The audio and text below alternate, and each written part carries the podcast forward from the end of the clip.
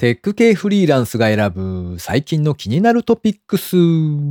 今回は290回目の配信となります。アプリを初めて使い始めるときなんかに、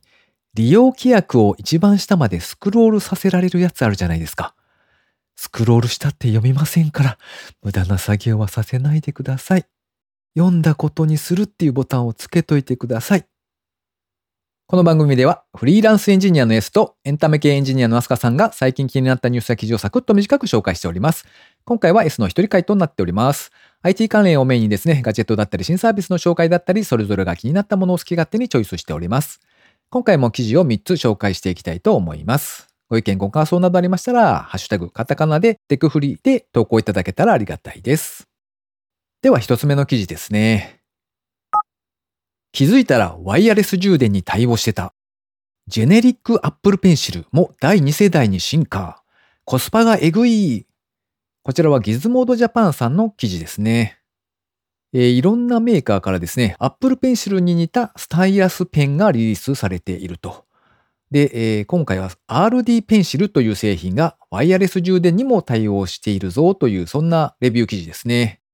価格は Amazon にて3599円。さらにクーポンで10%オフ。本家第2世代の Apple Pencil と比べますと、およそ6分の 1? みたいな感じだそうですね。応答速度、傾き検知に関しては問題ないそうなんですけれども、筆圧の検知はないんだそうです。記事ではですね、細かな印象なんかも書かれていますので、気になる方は読んでいただけたらと思います。よくよく調べてみたらですね、第2世代の Apple Pencil って19,800円もするんですね。以前に iPad Pro と一緒に買ったことがあるんですけれども、何せ本体の方の金額はそこそこあるので、麻痺してて気づかなかった気がしますね。うん。なので、単体で買おうとすると、おってなるというのがちょっと身に染みて分かりました。ちなみに、その時買った iPad Pro と Apple Pencil に関しましては、娘に奪われて持ってかれております。それから二つ目の記事ですね。コトラ送金207先で利用可能に、手数料は無料。こちらは株式会社コトラからのリリースですね。株式会社コトラは8月23日、新しく158の金融機関でコトラ送金が利用可能になったと発表しました。すでに対応済みの49機関を合わせまして、合計207の金融機関で利用が可能になったそうです。また、累計の総金額が1000億円を突破しまして、利用実績も順調に拡大中だそうです。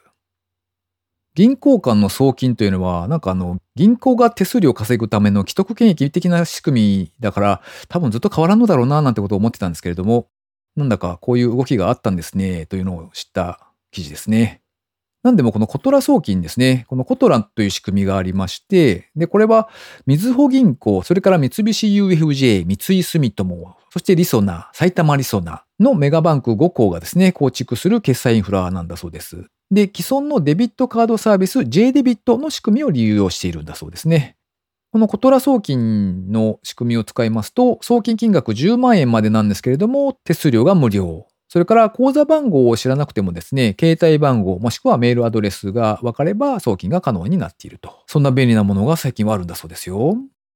で、実際にアプリを入れて登録してみたんですけれども、まあよくあるこう、厳密な認証っていうんですかね。免許証を裏表撮影したりとか、あとは厚みがわかるように、なんかこうカメラを動かしながらですね、撮影したりとか、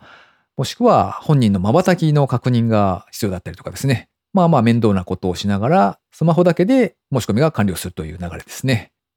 一人暮らしをしている子供が遠方にいるなんていう場合にはですね、お金を送るのに結構便利だななんて思って見ておりました。ちなみに、ゆうちょ銀行はまだ対応していません。最後三つ目の記事ですね。上海問屋、光る怪しいお掃除グッズはまるでポーション。置くだけでファンタジー気分な光るお掃除スライム販売開始。こちらはプレスリリースからですね。株式会社サードウェーブが展開する上海問屋は、お部屋のインテリアとしても映える光るお掃除スライムを2023年8月24日より全国のドスパラ店舗及びドスパラ通販で販売開始したとのことです。この光るお掃除スライムはですね、フラスコ型の容器に詰められたお掃除スライム。キーボードやリモコンなど隙間に詰まったゴミやホコリを吸着してきれいにしてくれるやつですね。本製品最大の特徴は光ること。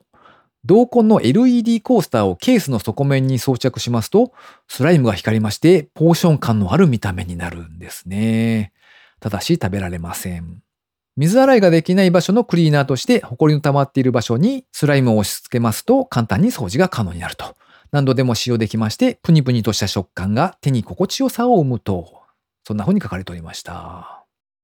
たまに子供の間で流行るあのスライム状の何かみたいなのあるじゃないですか。あれでまあお掃除ができますよっていう製品がいろんなとこで売ってるとは思うんですが、それのちょっと変わったバージョンですね。フラスコ型の容器がありまして、そちら素材がアクリル、そして寸法がですね、高さが 112mm で外径が 90mm なので、意外に大きいっちゃ大きいですね。で、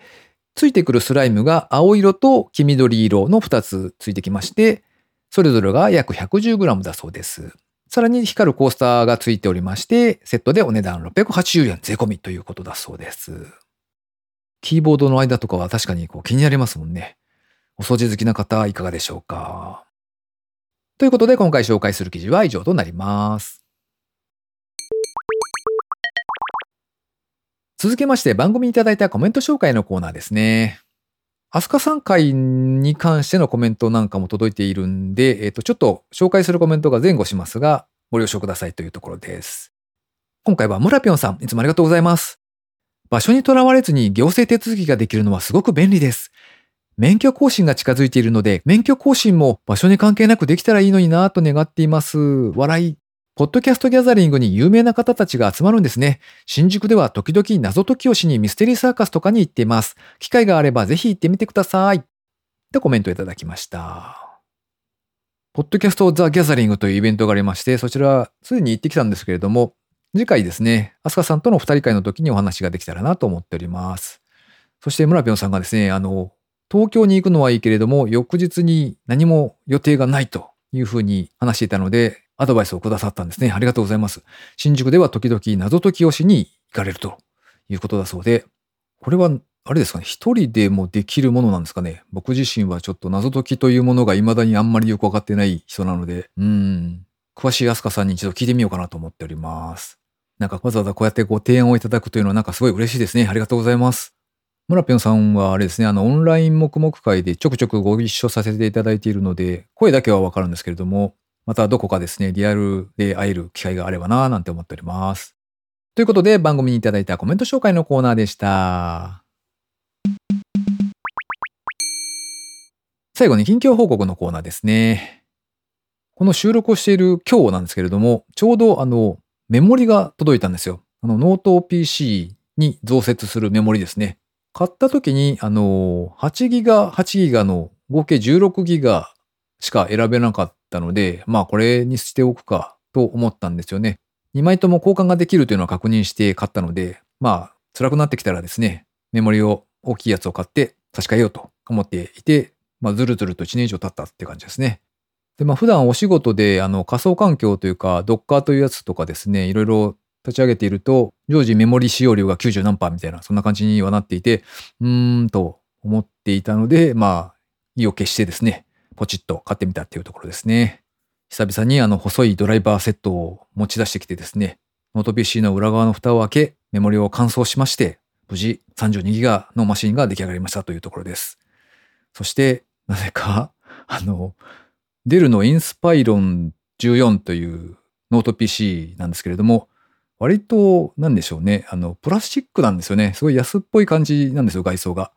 で、裏蓋を開けるときに、まずはちゃんとあのサイトでですね、調べたんですよ。こことここのネジを先に開けてみたいなのを見ながらですね、ちゃんとやったんですけれども、裏蓋のなんかプラスチックの爪がですね、なんか2箇所ぐらいだと思うんですけど、パキッパキッとかって言って、あの、なんかよくわからない破片が出てきて、はぁってなりましたね。まあとりあえずですね、あの、何箇所かあるうちの2つだと思うので、えとりあえず元には戻ってたので、知らなかったふりをしてこのまま使い続けようと思っております。はい。というわけで、メモリが倍になって、ちょっと快適でウキウキしている今日この頃ですね。はい。この番組へのご意見ご感想など絶賛募集中です。X にて、ハッシュタグカタカナでテックフリーをつけて投稿していただくか、ショーノートのリンクからですね、投稿フォームにてメッセージをお送りいただけたらありがたいです。スマホ用にポッドキャスト専用の森アプリがありますので、そちらで登録とか購読とかフォローとかのボタンをポチッとしておいてやっていただけますと、毎回自動的に配信されるようになって便利です。なんかあの、ハッシュタグ、テクフリーでつぶやいてくださいっていう時に、前回だか前々回だかぐらいで、あの、めんどくさいなと思って各種 SNS にて、みたいなことを言っていたんですけれども、よくよく考えたらですね、